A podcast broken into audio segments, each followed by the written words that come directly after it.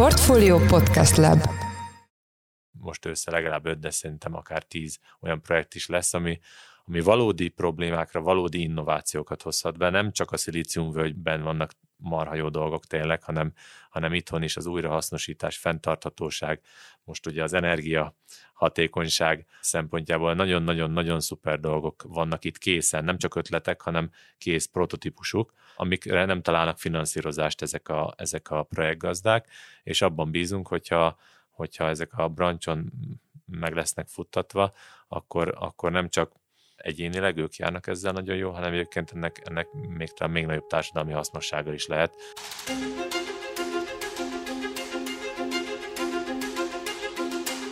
Üdvözlünk mindenkit a Portfolio heti podcastjének extra adásában. Én Pitner Gábor vagyok, a műsorvezető, és ma az egyre népszerűbb crowdfunding, azaz közösségi finanszírozás gyakorlati oldalát fogjuk megvizsgálni, többek között azt, hogyan rövidülnek le az ellátási láncok, és hogyan hagyhatók ki eddig megkerülhetetlennek hit nagyobb szereplők, ha egy projekt közösségi finanszírozásból jön létre. Mindezt valós példákon keresztül fogjuk megtenni, ugyanis itt van velünk a stúdióban a hazai crowdfunding, a branch közösségnek az alapítója, Kövesdi Gábor. Szervusz, üdvözöllek a műsorban, Gábor. Sziasztok!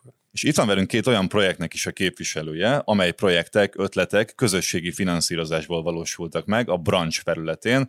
Úgyhogy köszöntöm a műsorban Matus Dórát, a Bírs projekt házigazdáját. Szervusz! Szervusztok! és Lakatos Istvánt, a Dobozváros című meseregény íróját. Üdvözöllek téged is a műsorban. Sziasztok! Dóra, hozzád fordulok először. Kérlek, mondd el nekünk, hogy mi az a Bírs projekt, hogyan írnád le ezt? Pár hónappal ezelőtt döntöttünk úgy tulajdonosként, hogy egy bírsfa örökbefogadó vagy gyümölcsfa bérlő programot hirdetünk meg. Az örökbefogadás szót talán azért nem fedi le teljes mértékben a projektnek a lényegét, mert nem egy jelképes örökbefogadásról beszélünk, ugyanis a művelési költségért cserébe a bírsfa örökbefogadója a fa teljes termését hazaviheti az őszi szüret során, de ennél egy kicsit komplexebb szolgáltatáscsomagot nyújtunk, ugyanis az örökbefogadó kilátogathat hozzánk a birtokra, személyesen megismerkedhet a művelés módszerével, velünk tulajdonosokkal, megtekintheti a birtokot, neki joga van hozzánk belépni, a fáját meglátogatni, esetleg, ha van rá igénye egy élményszületen részt venni. Emellett folyamatos hírközlési csatornáink vannak, tehát a Birsfa bérlője folyamatosan kap videókat, fotókat tőlünk a fájáról, a birtokról, nyomon követheti a művelési metódusokat az év teljes időszakában, illetve attól az időponttól, hogy ő bírsfát fogadott örökbe, és tulajdonképpen egy-egy egyedi bírses termékkel is gazdagodhat. Mik az egyedi termékei a bírsnek? Amit mi készítünk jelenleg, az bírslekvár, bírsbefőtt bírspálinka és bírsalmasajt. Ezek közül lehet tetszés szerint válogatni. És Dóra, neked mi a személyes kapcsolódásod így a projekthez? Úgy értem, hogy mindig is vonzott a mezőgazdaság, a termelésnek a, a területe, vagy esetleg mással foglalkoztál korábban? Én a Kaposvári Egyetemen már agrármérnöknek tanultam, és már az egyetemi tanulmányaim alatt eldöntöttem, hogy én szeretném a saját birtokomat kialakítani, létrehozni, megművelni, valami maradadnót vagy kézzelfogható eredményt alkotni, és részletes ilyen piacelemzés alapján döntöttünk annó még 2014-ben amellett, hogy egy bírsültetvényt hozunk létre. Ezt közel 43 ezer négyzetméteren alakítottuk ki, jelenleg 2200 bírsfát művelünk, és számunkra ez a munka a legszebb, elmondhatom, hogyha valaki gazdálkodó lesz, akkor mindenképpen érezhető, hogy ez egy picit más szakma, mint a többi, mert ez nem csak egy feladat, amin túl kell lenni, ez egy életmóddá válik az ember részére, és az egész családunk tulajdonképpen ebben mozog most már amikor valaki egy fát örökbe fogad, vagy bérel nálatok, akkor már előre megbeszélitek azt, hogy milyen termékeket fog kérni, és ezen lehet időközben is változtatni, akár, akár kibővíteni a termékpalettát, akár visszamondani valamit. És még egy dolog, hogy hogyan jut el majd a megrendelőhöz maga a termék, az arra is van egy előzetes megállapodás? Természetesen mindenkivel egyedileg egyeztetünk arról, hogy milyen terméket szeretne megkapni az alapanyagon kívül. Ebben van rugalmasság természetesen. Az, hogy melyik fa is az övé és honnan szűr szüretelhet, vagy honnan szüretelhető le a gyümölcs, Ebben is van egy viszonylag rugalmas mozgás, ugye egy személyre szabott névtábla jelzi, hogy melyik az ő gyümölcsfája, vagy melyek az ő gyümölcsfái, hiszen valakit rögtön többet is családilag vagy baráti társaságokkal örökbe fogad, és tulajdonképpen már azt is eldöntheti, hogy ő személyesen szeretné leszüretelni a saját termését, vagy esetleg egy logózott faládában előre összekészítve várja ezt, az átvevés viszont nálunk van a helyszínen, mivel nálunk ilyenkor egy több hetes dömping szüret időszak van, azért egy 60 tonna termés leszedését lelogisztikázni nem olyan könnyű, nekünk arra nincs lehetőségünk, hogy kiálljunk a napi munkavégzésből ebben a feszített tempóban, munkaidőszakban, így személyes átvétel lehetséges. Érthető. Gábor, a branch szemszögéből nézve, hogyan találkoztatok a Birs projekttel? Üzleti szempontból mi az az érték, amit szerintetek hordoz ez a projekt? Nagyon sok projekt jelentkezik hozzánk a branchra, hogy projektet, kampányt akar indítani, és hát így érkeztek Dóráék is. Az, hogy miért érdekesek nekünk, hát ezt az elején láttuk már, hogy ez, ez nagyon klappol a mi elképzeléseinkhez, ugyanis ugye ezt korábban már említettem a, egy korábbi adásban, hogy nekünk is van egy családi gazdaságunk, ott zöldségekkel foglalkozunk, és ez a közösségi finanszírozásra, ez a típusú szemlélet, amit a Dóráik is képviselnek, és ez a típusú hozzáállás egyébként, ami legalább annyira fontos, mint maga a projekt és maga az üzleti modell, az, az abszolút ráilleszthető erre a közösségi finanszírozásra, és a közösségi finanszírozás nyújtotta előnyöket, ez nagyon jó ki tudja domborítani, ugyanis, ahogy a bevezetőben is említetted, az ellátási láncokat nagyban le tudja rövidíteni, illetve itt a személyesség nagyon erősen meg tud jelenni, ami szintén benne van a nevében is, hogy közösségi finanszírozás nagyon transzparensen látható az oldalon, hogy mondjuk számok tekintetében hogyan nézett ki a ti együttműködésetek, ezért gondolom beszélhetünk erről is. Mi volt az az összeg, amit Dóra kitűztetek a, a Bírs projekttel kapcsolatban? Mi, mire kellett ez a pénz, tehát mire fordítottátok, és ezt sikerült elérni, és milyen hamar sikerült? Hogy nézett ki ez így a számok tekintetében? Tulajdonképpen mi mindenképpen megszerettük volna ezen a felületen előzetesen szondázni, hogy mekkora lakossági igény van, vagy nyitottság egyáltalán egy ilyen kezdeményezés iránt, és ezért lehet, hogy egy picit alulbecsültük a programnak az előzetes sikerességét. Ugye a 60 napos kampánynak a felénél gyakorlatilag lekattant az a célérték, az az 1 millió forintos célérték, amit előzetesen kitűztünk, hogy szeretnénk összegyűjteni, és most már még két hét vissza van ugye a kampányból a brancs felületén, de 170 százalékosak vagyunk, erre nagyon büszkék vagyunk, szerintem ez egy közös siker, de nagyon konkrétan megfogalmaztuk azt, én úgy gondolom, hogy mi az értékajánlat a részünkről, a bírsbirtok részéről. Tulajdonképpen a programnak az alapvető infrastruktúrális szükségleteit fedeztük az első mérföldkőből, tehát az örökbefogadandó fáknak, az oszlopainak, egyedi névtábláinak a legyártatását, a logózott faládák legyártatását, marketing költségeket, mindent, ami alapvetően ennek a programnak a beindításához volt szükséges. A második mérföldkő már egy picit másról szól, számunkra viszonylag nagy előrelépés lesz az, hogy már most is átláthatóak a folyamataink, de ezt egy magasabb szintre szeretnénk emelni, és a Bírsfa örökbefogadó program alapvetően nagyon újszerű kezdeményezés, viszont ennél is nagyobb lapot szeretnénk húzni, és teljesen transzparensé szeretnénk tenni a művelésünket a fogyasztók részére. Én mindig azt mondom, hogy nálunk az első számú hatóság a fogyasztó, és nem a nébi, és maga a kezdeményezés is e felé nyit, ugyanis szeretnénk csipeltetni az örökbefogadott fákat, ezáltal egy egyedi azonosítást szeretnénk biztosítani az örökbefogadóknak, és egy csipelésen vonalkódon keresztül otthonról gyakorlatilag nyomon követhetné a, az adott napi művelési metódust, láthatná, hogy milyen munkaműveletet végeztünk el, esetleg egy növényvédelmi kezelést, mivel permeteztünk aznap, vagy esetleg kultivátoroztunk, vagy talajt műveltünk, kondicionáltunk, és itt láthatná feltöltött fotókat, videókat is, de gyakorlatilag olyan szinten nyitottá tennénk a lapokat, hogy a teljes gazdálkodási naplunkat tulajdonképpen a fogyasztó követhetné. Ennek is megvannak a feltételei, nyilván ez egy új mérföldkő, hogy mondjuk egy informatikai céggel csippeltetni tudjunk, ennek költségoldala és költségvonzata is van, ennek még a kereteit most dolgozzuk ki, de alapvetően a projekttel ezt is támogatjuk. Szuperfejlesztési terveket hallhattunk akkor ezzel kapcsolatban. Még egy picit térjünk vissza arra, hogy mit tapasztaltál a brancsal való együttműködés közben a közösségi pénzgyűjtés folyamatában. Mi az, amiben ez a módszer leegyszerűsítette, megkönnyítette a, a vállalkozásnak az életét, hogy miközben forrásokat próbáltatok szerezni, vagy akár a későbbi értékesítésben? Kezdjük ott, hogy a brancs alapvetően azért egy fantasztikus felület számunkra, mert alapvetően országos felület és országos látogatottságú, olvasottságú, tehát mi ilyen széles látogatóközönséghez el sem tudtuk volna juttatni a projektünknek a hírét. Tehát a, alapvetően a megismertetése és a tudatosítás itt lehetséges, hiszen országos szinten eljut a híre a kezdeményezésnek, míg nekünk egy szűk követő közönségünk van egyenlőre, tehát ezer fő helyett a hír országos szintre kiterjeszthető. Ez egy alapvetés. A másik, hogy közvetlenül tudunk eljutni a fogyasztóhoz, hogyha egy pillanatképet felvillanthatok a mezőgazdasági értékesítésnek a metódusából. Sajnos ez úgy néz ki, hogy egy dömping szüret, illetve egy érési időszakban kijön egy kereskedő hozzánk a terület mellé. Nyilván mások az érdekeink, tehát ő abban érdekelt, hogy minél kevesebb pénzért vegye át a terméket, és minél nagyobb haszonkulcsal tudja továbbadni.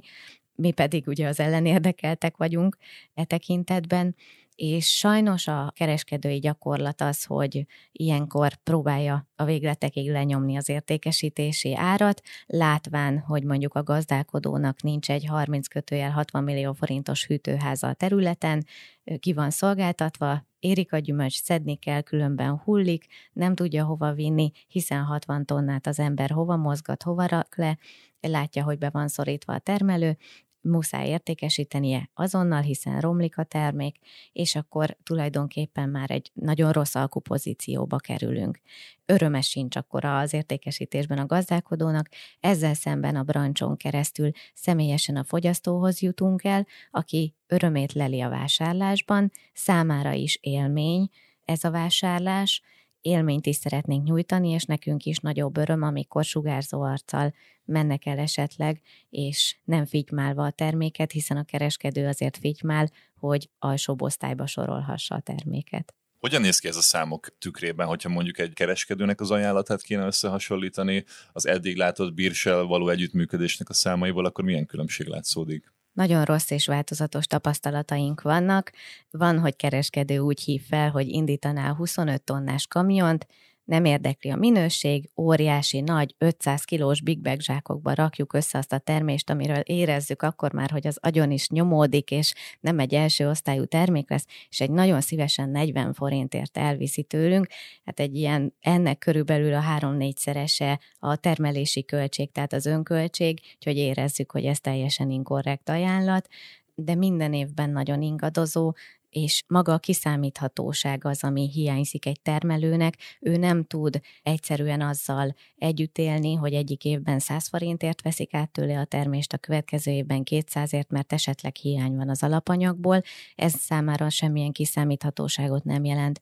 El kell, hogy mondjam, hogy ha összehasonlítható, hogy most a háborús helyzet, illetve egyéb válsághelyzetből fakadóan az elakadási láncok miatt gyakorlatilag háromszoros áron kaptunk meg minden input anyagot, tehát a művelési költségeink idén az egekben vannak, ilyenkor egyáltalán nem engedhető meg, hogy nyomott áron értékesítsünk. Az a baj, hogy a gazdálkodók nagy része mai napig nem tanult meg önköltséget, termelési költséget számítani, nincs még tudatosság gyakorlatilag a termékelőállítók nagy része szempontjából sem, és akkor megy be ilyen alkupozíciókba, ami viszonylag rossz döntés, de hogyha mondhatok példát, mondjuk műtrágyát idén 10 ezer forintos mázsa ár helyett, tehát 100 kiló 10 ezer forint szokott lenni, most 35 ezer forint, de hát ugye nem 100 kiló kell egy ilyen területre, hanem 1200 kiló, vagy van olyan permetszer, amit literáron 10 ezer forint, 15 ezer forint helyett 75 ezer forintért kaptunk, és akkor gyakorlatilag az látszik, hogy több milliós tételre rúg az a termelési költség különbség, amit egyébként normális időszakban ráfordítottunk, ezt valahol vissza kell termelni az eladáskor. Most említetted akkor a kereskedőknek, a nagy kereskedőknek a kiesését ebből a, ebből a láncból. Hogyha a finanszírozásról akarunk még beszélni egy pár szót, akkor ott hogy nézett volna a normál mederben történő pénzgyűjtés ahhoz, hogy be tudjátok indítani a Birs projektet? Ahhoz képest, hogy alakult ezen a csatornán? Az elmondott nehézségek alapján a megnövekedett művelési költségeinket át kellene hárítanunk normális esetben a fogyasztóra, illetve a vásárlóra, aki adott esetben a kereskedő lehetne, és itt egy nagyon nagy lehetőség a brancs, hiszen azáltal, hogy nem vagyunk beszorítva, és kikerüljük azokat a normál ellátási hagyományos standard láncokat, ahol sok egyéb költség rakódik még, mire a végárhoz eljutunk, vagy a fogyasztóhoz eljut ez a termék, így közvetlenül a fogyasztónak nagyon kedvezményesen tudjuk adni ezt a terméket. Így mindenki jól jár, tulajdonképpen a brancson a csomagajánlataink alapján az jön ki, hogy körülbelül 400 forintos kilós áron juthat a termékhez a fogyasztó, szemben azzal az 1000 forintos árral, ami egy boltban vagy hipermarketben majd vár rá esetleg az ősz folyamán, amikor megjelenik ez a termék a boltok polcain, hiszen ha kereskedői láncon keresztül értékesítünk, akkor még körülbelül két-három kézen megy át ez a termék, mire a logisztikai központokból eljut az áruházak boltpolcaira, így viszont mindenki jól jár, mindenképpen a fogyasztó is, és mi is, hiszen nekünk is ez egy kiszámíthatóságot, biztos értékesítési lehetőséget nyújt a brancs közösségi gyűjtésén kívül vettetek igénybe bármilyen más külső finanszírozást, és annak mi volt a menet, és milyen különbséget fedeztél fel? Ehhez a projekthez nem volt szükség banki hitelre, alapvetően a művelésünk során Nyilván el kell mondjam, hogy mondjuk egy géppark fejlesztéséhez nyilván banki hiteleket vagy egyéb pályázati forrásokat felhasználunk. Nyilván mi is pályázatokból próbálunk mindig jobbá és jobbá válni, modernizálni a gépparkunkat, vagy a termelési metódusunkat digitalizációs eszközöket kihelyezni esetleg a birtokra, de magához a programhoz kizárólag a brancs felülete segített hozzá minket. Az alapvetően mezőgazdasági terület után most forduljunk más irányba. István, itt felét fordulnék a Dobozváros könyv címe ismerősen csenket. Ugye a 2012-es év gyermekkönyvéről beszélünk, amit akkor a magvető adott ki, és ami két külön díjat is nyert, az Arany Vackor gyerekirodalmi pályázaton, amiről most beszélünk, az egy újrakiadás. Ez milyen plusz kínál a, a vásárlóknak a tíz évvel ezelőtti kiadáshoz képest? Milyen pluszok vannak ebben? Hát igazából kettő lényeges plusz van. Az, hogy új borítója lesz, mert mint új borítógrafika, azt nem tekintem plusznak, az, az a korral jár. Most egészen más trendek vannak, máshogy néznek ki a könyvek, mint tíz évvel ezelőtt. Az eredetiben azt hiszem olyan 30-40 illusztráció lehetett, ebben most legalább 20-szal több lesz. Gyakorlatilag én adom ki, tehát ez egy van egy, van egy kiadóm, egy egyszemélyes kiadóm, de hát mivel egyszemélyes kiadó, azért gyakorlatilag egy szerzői kiadás. Világos. Aha. És akkor az illusztrációk is a te kezed munkája. Annak idén is több illusztrációt szerettem volna bele, csak egyrészt marhára el voltam csúszva, szokásosan, tehát gyakorlatilag az utolsó utáni pillanatban jelent meg a könyv, és meg hát nem akartam már spoilerezni a végét. De gondolom tíz év után most már lehet spoilerezni.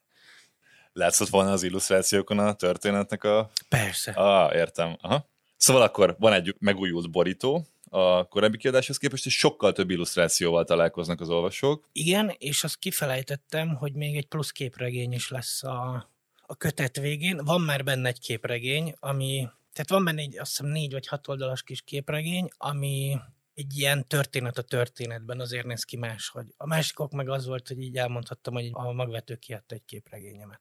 A mostani az meg egy, egy aféle utószó lesz, tehát gyakorlatilag a maga történet is bővülni fog. Gábor, a brancson egyébként gyakori az, hogy valamilyen művészeti produktumot, könyveket finanszírozhatnak az érdeklődők? Van, vannak ilyen projektjeitek, és a Dobozváros hogy került bele ebbe a ebbe a körbe. Még három hónaposak vagyunk, szóval még olyan hosszú tapasztalatunk nincs, de az István Dobozváros az nagyon jókor jött, mert a induláskor volt két könyvünk is, kevésbé ismert könyv, de mind a kettő egyébként ugyanúgy sikeres lett, tehát hogy a, a művészeti vonalon eddig százszerzelékos a sikerességre állt a brancson. Most is egyébként előkészítésben van nem csak könyv, hanem van egyébként színdarab is, meg, meg különböző kulturális események is, tehát ugye ezen a vonalon is van érdeklődés. István igazából szerintem már az elején is jelentkezett, aztán egy kicsit idővel megcsúsztunk, de... Akkor de, pont nem, nem volt időm arra, hogy Igen. megírjam a szöveget. de nagyon, nagyon jó ütemben érkezett, mert az első két könyv sikeres lett, és utána indult Istvánnak a, projektje, és hát az övé pedig szerintem ilyen két hét alatt átlépte a Én 100%-os kettő szintet. hét. Ott hogy nézett ki a projekt, mekkora összegre volt szükség ahhoz, hogy létrejöjjön, és mikor sikerült ezt elérni? Hát két hét Mennyi alatt. volt a kitűzött időtartam? Két Aha. millió forint. Most tartunk 122 3 Igen, két és fél millió környékén. és uh, szerintem én lepődtem meg a legjobban, hogy ez sikerült. Szerintem így, így egész nap így nyomogattam az f hogy néztem, hogy jönnek az üzenetek, és hű, és így nem tudom, utána már csak vigyorogtam, mint a tök.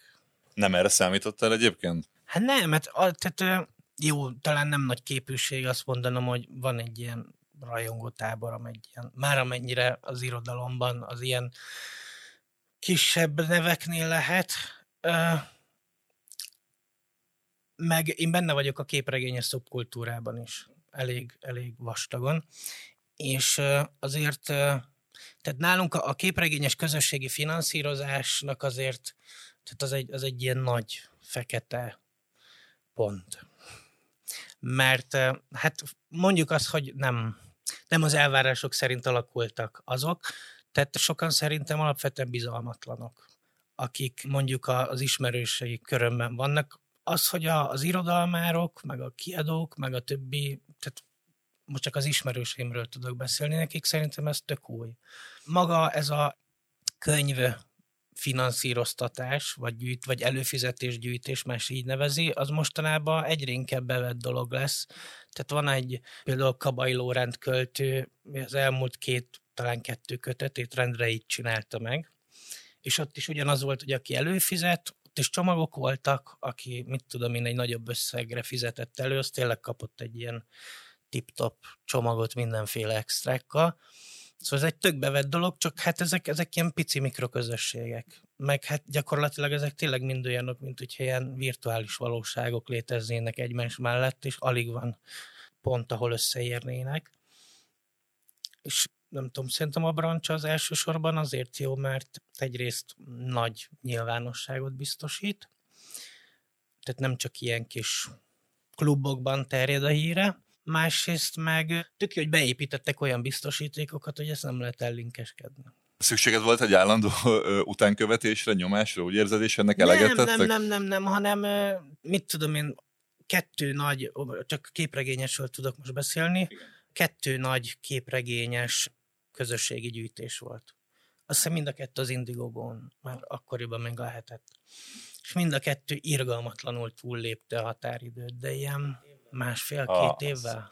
Ja, értem, mire gondolsz, tehát, hogy számodra volt egy biztosíték végig, úgy érezted, hogy minden a megállapodásotok szerint fog haladni, és ezt nem érezted feltétlenül az előző gyűjtésnél, vagy a képregényes gyűjtéseknél. Nem, nekem ez igazából azért jó, mert tehát gyakorlatilag az én könyvem már kész van, még egy kicsit dolgoznom kell vele, de nem a nulláról kell kezdenem.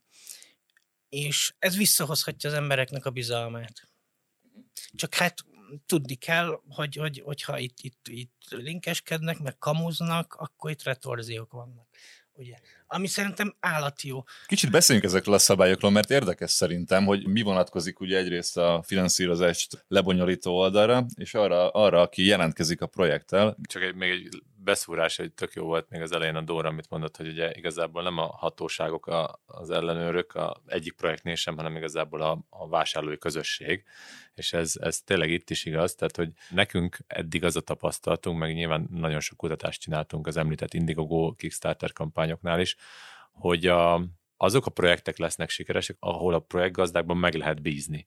És itt ez tényleg egy bizalmi vásárlás, mert úgy vásárolsz valamit, hogy nem foghatod még meg. Persze kicsit hasonló a webshophoz, mert ott se foghatod meg, de ha valamelyik nagy webshopra fölmész, ott azért már van egy tapasztalat, hogy ott teljesültek a projektek. Itt meg ugye arcoktól, emberektől, Dórától, Istvántól veszünk valamit, és megbízunk benne, hogy ő teljesíteni is fog. És ezt a bizalmat meg föl kell építenie, föl kell építenie részletes bemutatkozással, képekkel, videókkal, kérdésekre válaszokkal, és mi erre nagyon nagy hangsúlyt fektetünk, és mi belül is saját erőforrásból mi is nagyon sok energiát fordítunk arra, és segítünk Istvánéknak, Dóráéknak is, a közönségnek is, a vásárlóknak is, hogy, hogy megkapják ezeket az információkat, amik hiányoznak. Lehet, hogy egy adatlapnál, egy kampánynál kimaradnak információk, akkor azokat pótoljuk. Folyamatosan mi is kommunikálunk, hogy akkor István ennyi százalékon áll, István majd remélem hamarosan akkor ugye, vagyis nem, hát hogy a, a gyártáshoz már az ajánlatokat bekérte, mert ugye már megvan a százalék, hiába fut még a kampány, de most már tudja, hogy meg lesz. Szóval igazából csak a darabszáma a kérdőjel. Igen, viszont lesz még egy nagy nyomdai áremelés nem sokára. Igen. Ezek azok a külső tényezők, amikkel nehéz számolni. Így van. És ez egyébként ez olyan szempontból meg, hogy a vevő oldalra meg nagyon jó példa, hogy, hogy ez a közösségi finanszírozás meg ilyen szempontból a vevőt is védi, mert ugye a Dóráik is bevállalták azt, hogy 400 forintért adják el a bírsalmát, és egyébként lehet, hogy mostani helyzetben nem tudom én 500 forintért is átvenni a kereskedő, bár nyilván azért kicsi esély van arra, de ki tudja, viszont nyilvánvalóan a Dóráik 400 forint oda fogják adni, mert vállalták ezt, és nekik, ahogy mondta, egyébként hosszú távon a biztonsága, a megbízhatóság az sokkal-sokkal fontosabb, mert tudnak akkor minden évben erre alapozni, és az Istvánnál meg szintén ugyanez. Tehát, hogy mi erre, erre tényleg kiemelten figyelünk, de ez csak tényleg úgy működik, hogy a partnerek, tehát nagyon sok negatív tapasztalatunk is volt, ahol a kampánygazdák a tulajdonosok úgy gondolták, hogy jó, itt van ez egy ötletem, tehát hogy volt olyan is, akinek csak ötlete volt, tehát hogy semmi konkrétum az egész mögött, és akkor oldjátok meg, tehát hogy ő semmi energiát nem akar belefektetni a bizalomba. Tényleg ez a kulcs szó bizalom. Ez nem az a modell, amit ti kerestek a, a, a brancson. Nem, nem meg ez nem is működik. Tehát tényleg a, a vásárlók hamar eldöntötték. Tehát ezek a projektek 0%-on zártak az elmúlt Igen, abszolút érted, hogy van egy közös bizalom, egy közös felelősségvállalás, és itt értem is, hogy István mire gondolt, amikor azt mondta, hogy itt nem lehet linkeskedni ebben a, ebben a dologban, mert valamelyik szereplője ennek a dolognak biztos, hogy akkor sérül, elégedetlen lesz, stb. Egyébként, bocs, gyanítottam, hogy néhány kampány mögött egy olyan hozzáállás áll, amit mondtál. Tehát most bocsánat, hogy ezt mondom, de azért látszott ilyen néhány kamu szagú dolog, mit tudom én, tehát így, így beázott a mennyezet, és gyorsan pénzt kellett szerezni valahol. Ezeknek a kiszűrésére már azért van szemetek, Gábor, nem gondolom, hogy mik azok a projektek, amik, amik nem azzal a, a komolysággal, vagy nem azzal a, a komoly szándékkal születtek, hogy, hogy az aztán hosszú távon a vevőnek is, nektek is, és a projekt gazdának is sikert hozzon. Igen, hát egyre, egyre több tapasztalatunk lesz, és egyre, egyre könnyebb lesz ezt kiszűrni. Tényleg nagyon-nagyon hüvelykúj szabályként behoztuk ezt, hogy hogyha valaki nem teszi bele az energiát, akkor azzal nem foglalkozunk, mert ez tényleg, ez százszerzalékosan mondhatom, aki nem tett bele energiát, az nem lett sikeres projekt, hiába van kilenc sikeres projektünk már, aki nem tett bele energiát, az nem működött. Olyan volt természetesen, aki beletette az energiát, és pont egy képregény is volt egyébként. Igen, Csak ott, ott meg a Kittenberger, igen, az is egy díjnyertes képregényről van, szóval egy újabb, azt hiszem a negyedik részt akarták kiadni, és egyébként ők ők is majdnem egy milliót el is értek, csak nekik nagyobb volt ahhoz a cél, hogy meg tudják valósítani a projektet. Hát de a, hogy nyom, ő, a nyomda miatt. Me, igen, meg, meg ugye a, nyilván, ahogy mondta István, azért nyilván ez egy szűkebb célcsoport, szűkebb piac, meg nehezebb helyzetben van Nem, is az egész. egyébként ez, tehát, ez zárójá, a képregények iszonyat drágák nálunk is, és a képregényvásárlók iszonyat sok pénzt költenek el a világ legtermészetesebb módján. Tehát, hogyha elidraknak egy 25 ezer forintos képregényt, akkor azt megveszik. Ezt akartam kérdezni, hogy hogyha van egy projekt, ahol megállapodtok egy árban, és mondjuk a projekt az a kiszámolta, hogy neki a gyártáshoz, forgalmazáshoz mennyi pénzre van szüksége, és változik a piaci környezet, amire most azért van példa, ezt elmondta Dóra is, István is, hogy, hogy a mostani változó körülmények között azért nehéz tervezni, lásd, nyomdaidi, műtrágya sorolhatnánk, hogy erre van lehetőség a projekt közösségi finanszírozás sa közben, hogy változzon az ár, vagy akkor új, új kampányt lehet indítani. Erre, erre mi a megoldás a mostani rizikós környezetben. Igen, ez egy, ez egy extrém helyzet, ugye alapvetően 40-60 naposak a kampányok, tehát hogy azért azzal számolunk, hogy abban 40-60 napban lehetőleg nem lesznek olyan extrém példák, hogy duplájára nőnek az árak.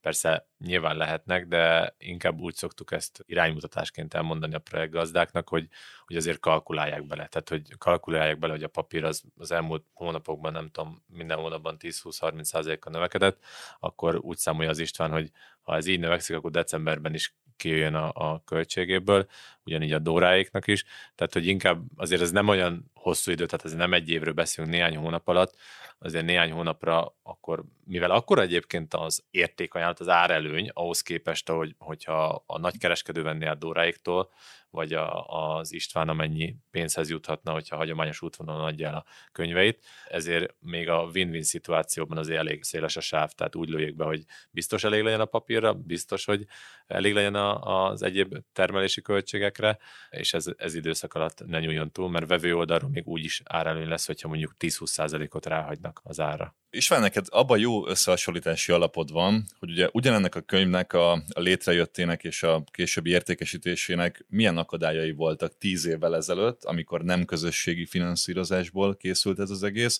ott milyen megkerülhetetlen nagy szereplők voltak, akikkel mondjuk meggyűlt a bajod esetlegesen, vagy miben volt nehezebb az a fajta finanszírozás kialakítása, mint, mint most a, a brancsal?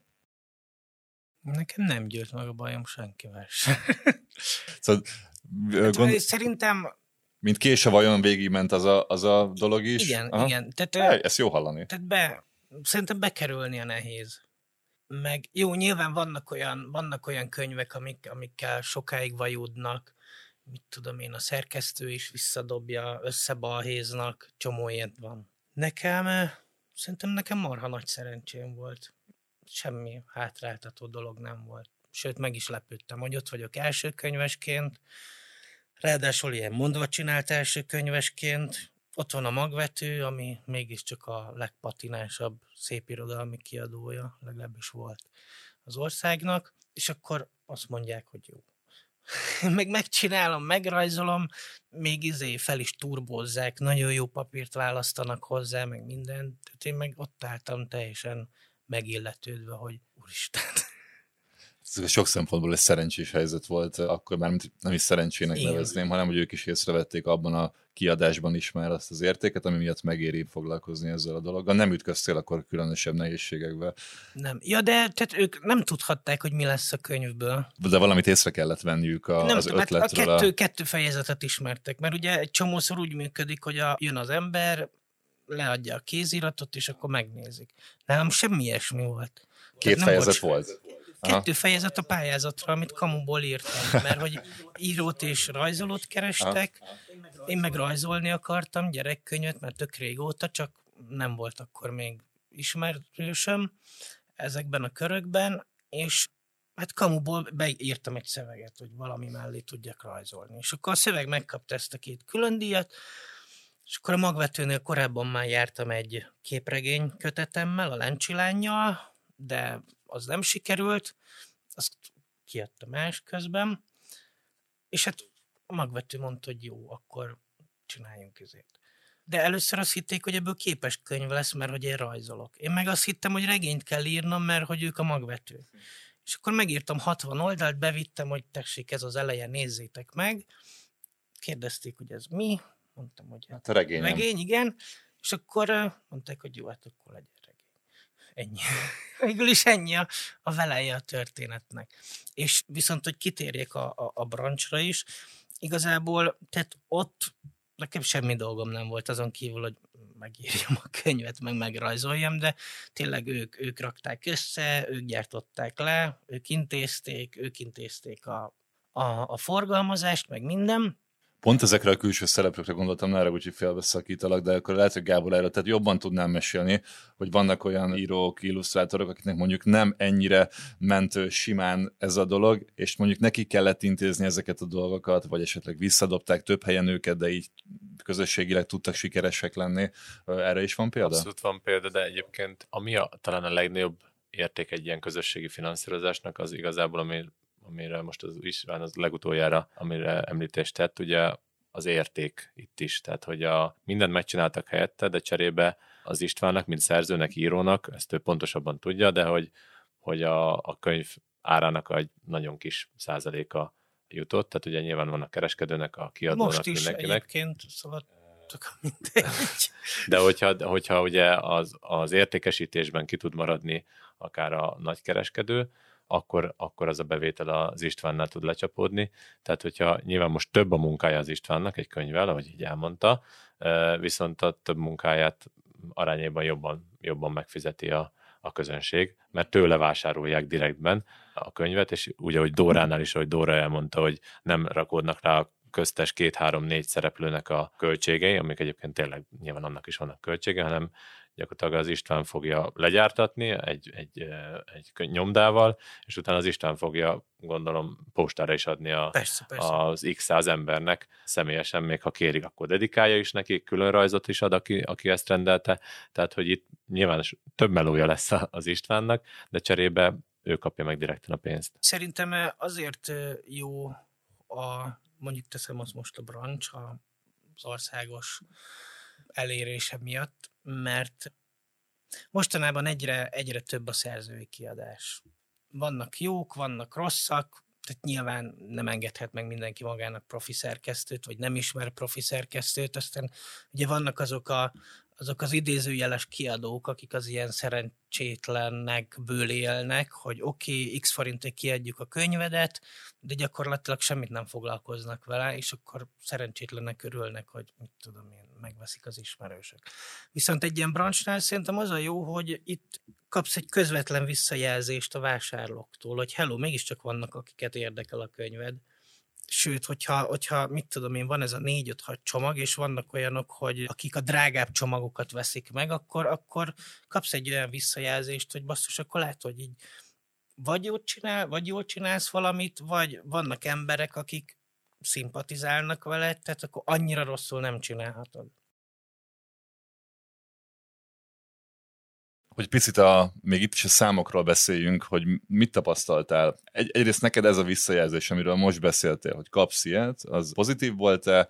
Szabad-e olyanról beszélnünk, hogy hány, könyv, hány könyvet rendeltek meg eddig, és ez hogyan viszonyul a korábbi várakozásaithoz? Ez mindenképpen pozitív, mert összehasonlítva a kiadós megjelenéssel, ott mondjuk tudod, hogy hány példányban jelent meg de nem biztos, hogy tudod, hogy hogy fogy. Elvileg mindig kell a szerzőnek is fogyás jelentést küldeni, aztán vagy küldenek, vagy nem, de hogyha tehát ugye minél nagyobb egy kiadó, annál jobban ontja ki a könyveket. Mit tudom én, akár hetente többet is kihozhat.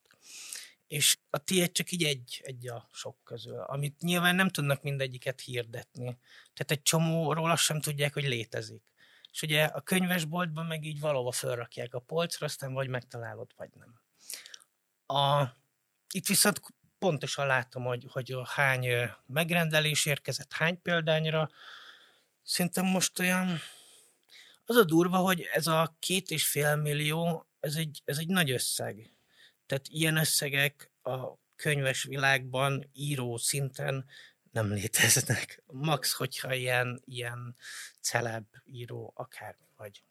És az a durva, hogy hogyha azt nézzük, kb. 300 példányra jött eddig megrendelés, ami nevetségesen kicsi összeg. Tehát az a durva, hogy ennyi pénz összejött ennyi példányra. Nem is értem. Csak hát ugye az van, hogy, hogy ez egy, ez egy, tehát ez a könyves világban, ez egy, tényleg ez egy szánalomra méltóan kicsi példányszám, és hát úgy van a nyomda, hogy minél kevesebb példány, annál drágább egy példány. Tehát én igazából tényleg ezt, ezt ez a fura nekem, hogy, hogy ilyen kevésből lett ennyi. Mármint példányszámból. És az ilyen egyrészt megdöbbentő, másrészt azért tök jó érzés, hogy vannak emberek, akinek kell ez a könyv, és megveszik előre. Mert ugye én ezt még mondani akartam korábban, és bocs, hogy itt össze-vissza csapongok, hogy nálunk szerintem ennek a közösségi finanszírozás másik oldalának, magyarán a a finanszírozónak, a közösségnek, nincs meg a kultúrája. Mire gondolsz ez alatt? Láttam például olyan kampányokat, amiknél tényleg az, én, én úgy raktam össze az enyémet, hogy a külföldi könyves kampányokat néztem Kickstarter-t, hogy mik az, ami ilyen, ilyen pluszokat adnak mellé. Viszont nálunk indítottak olyan kampányokat is, Indigo-on akárhol, ahol ilyen, ilyen szírszarokkal akarták látványosan megvesztegetni az embereket. Tehát, hogy ugye van, mit tudom én, egy könyv mellé, ez meg az meg az, amit szoktak adni. Így emelkedtek az árak, gondolom. Igen, és a, a végén valami teljesen abszurd dolog. Valami, valami ilyen... Ami már eltávolodott az alap ötlettől. Igen, igen ami, ami így, így nagy, meg ilyen csinnadratta, meg alig van köze az alaphoz, és hát nyilván sokan arra rákattantak, de az már rég nem a könyvről szólt még egy dolgot szeretnék mondani. a, ugye szó volt itt a, a, arról, hogy a, a viszonteladók mennyire veszik át a, a könyveseknél is hasonlóképpen van, és lehet, hogy az előbb az egésznek volt egy olyan mellékzöngé, hogy gonosz kiadók, nem gonosz kiadók, gonosz viszonteladók. A, tehát ők, Ott ők, is nagy a gap, gondolom a két hát között. 50 százalék. Hát az, az egy nagy szám, igen. És ráadásul úgy, tehát annak idején mindig morgolottam, hogy mekkora sóher disznók ezek a kiadók, mert hogy adnak egy számjegyű százalékot. És hogy izé. És utána rájöttem, miután kiadót csináltam, hogy hát a kereskedő elviszi a felét, aztán ott a nyomdaköltség, ott van a szerkesztő, ott van a tördelő, ott van a kutyafüle, meg magának is félrerak egy, egy picit, tényleg egy picit, és egyszerűen nem tudta. És ami eljut az íróhoz, az akkor egy töredék összeg valójában. Igen. Igen, hát egy olyan, mit tudom én, 10 százalék. Ennyi. Viszont tehát aztán azon gondolkodtam, hogy azért is kérnek el ilyen pofátlanul sokat, mert nálunk valami miatt egy ilyen hülye hagyomány alakult ki, hogy mindenütt olcsóbban adják a könyvet, mint a borítóár ami szerintem nonsens. Tehát, hogyha, mit tudom én, fölmész egy webshopba, és ott van, hogy 25%-kal olcsóbb egy vadi új könyv, az, az, az, az agyrém. Tehát gyakorlatilag egy csomóan szerintem azért írnak rá ilyen marha drága összegeket, hogy a kiadónak is maradjon meg egy picike belőle. Szóval ez egy ilyen hülye rendszer.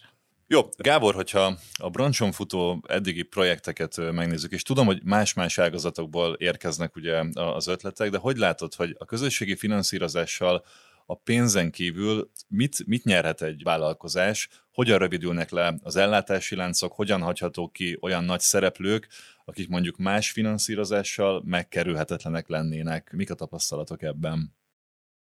Hát mit nyerhetnek a pénzen kívül? Nyilván a, a legfontosabb talán az, hogy vásárlókat, és, és egy nagyon erős visszacsatolást. Tehát szerintem az egy óriási érték, még akár sikertelen kampányoknál is, akik tanultak a kampányból, és lesz olyan, aki újra kampányt fog indítani, mert lehet, hogy jó a termék, lehet, hogy hiteles az ember is, de valamit nem jól fogtak meg, akár az Isten példán keresztül is lehet, hogy elvitték a súlyt oda, ahol nem kellett volna. Tehát szerintem talán még ebben az az óriási érték, hogy, hogy direkten a vásárlótól megkapom akár vásárlás formájában a pozitív visszajelzést, akár az első vásárlóktól majd a tapasztalatok alapján az építő jellegű kritikát is, biztos az is lesz mindenkinél, akár a nem vásárlás, akár a kommentek, akár a küldött levelek bármi formájában pedig pedig építő, építő jellegű kritikákat be lehet szépen építeni ebbe az egészbe, és utána ezáltal tud fejlődni a vállalkozásod, projekted. Még a kérdésed így, ha jól értettem, arra is vonatkozott, hogy milyen jellegű projektek vannak, akik ezt az előnyt tudják ugye hasznosítani.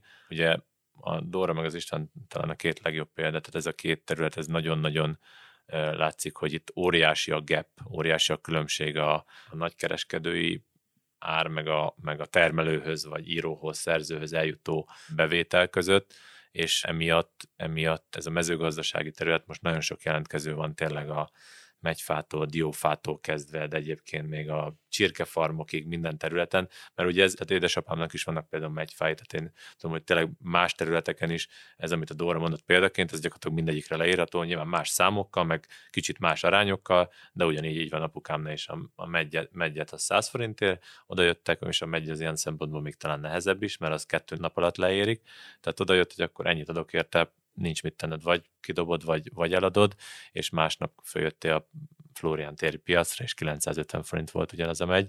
Tehát, hogy itt tényleg vannak ilyen extrém példák. Itt biztos, hogy, hogy ez, ez óriási lehetőség van Magyarországon a mezőgazdaság előtt. Természetesen akkor, hogyha olyan emberek állnak mögötte, mint a Dóráik, akik szakmailag is nyilván értenek hozzá, meg nyilván emberileg is az a, az a céljuk, hogy egy ilyen közösséget felépítsenek.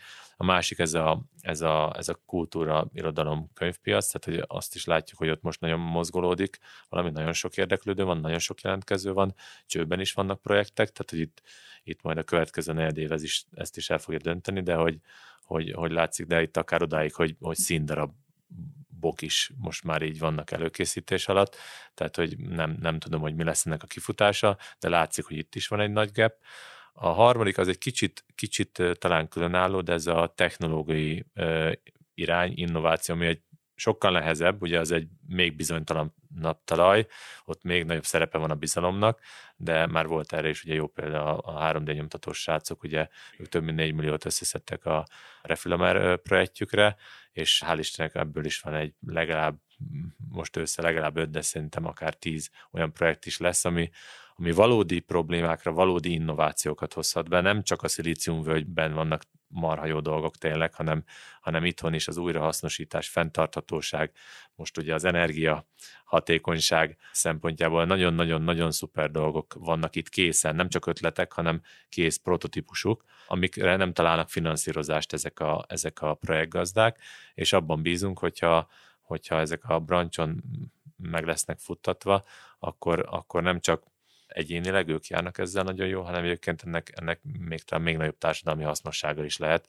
hogyha, adj Isten, nem tudom, valamelyik műanyag palackot, vagy valamit le tudunk cserélni egy, egy százszerzékban komposztálható dologra, vagy a rezsinket hatékonyabb energiafelhasználással csak 10%-ra tudjuk csökkenteni, ugye az, az, az ma nagyon nagy érték lehet. Tehát ez a három terület, amiben azt látjuk, hogy nagyon nagy az értékteremtés, aztán reméljük, hogy a következő időszakban még sok ilyen terület lesz, de, de ez most kikristályosodott. Köszönöm szépen a műsor vendégeinek, Kövesdi Gábornak, a Brancs alapítójának, Lakatos Istvánnak, a Dobozváros című könyv írójának, és Matus Dórának, a Bírs projekt házigazdájának, hogy itt voltak velünk a műsorban. Ez volt a Portfolio heti podcastjének extra kiadása. Ha tetszett, akkor iratkozz fel a Portfolio podcast csatornájára, például a Spotify-on, az Apple Podcast-en vagy a Google Podcast-en, vagy akár a többi nagyobb podcast felületen. Köszönjük a figyelmet, sziasztok! Sziasztok! Sziasztok!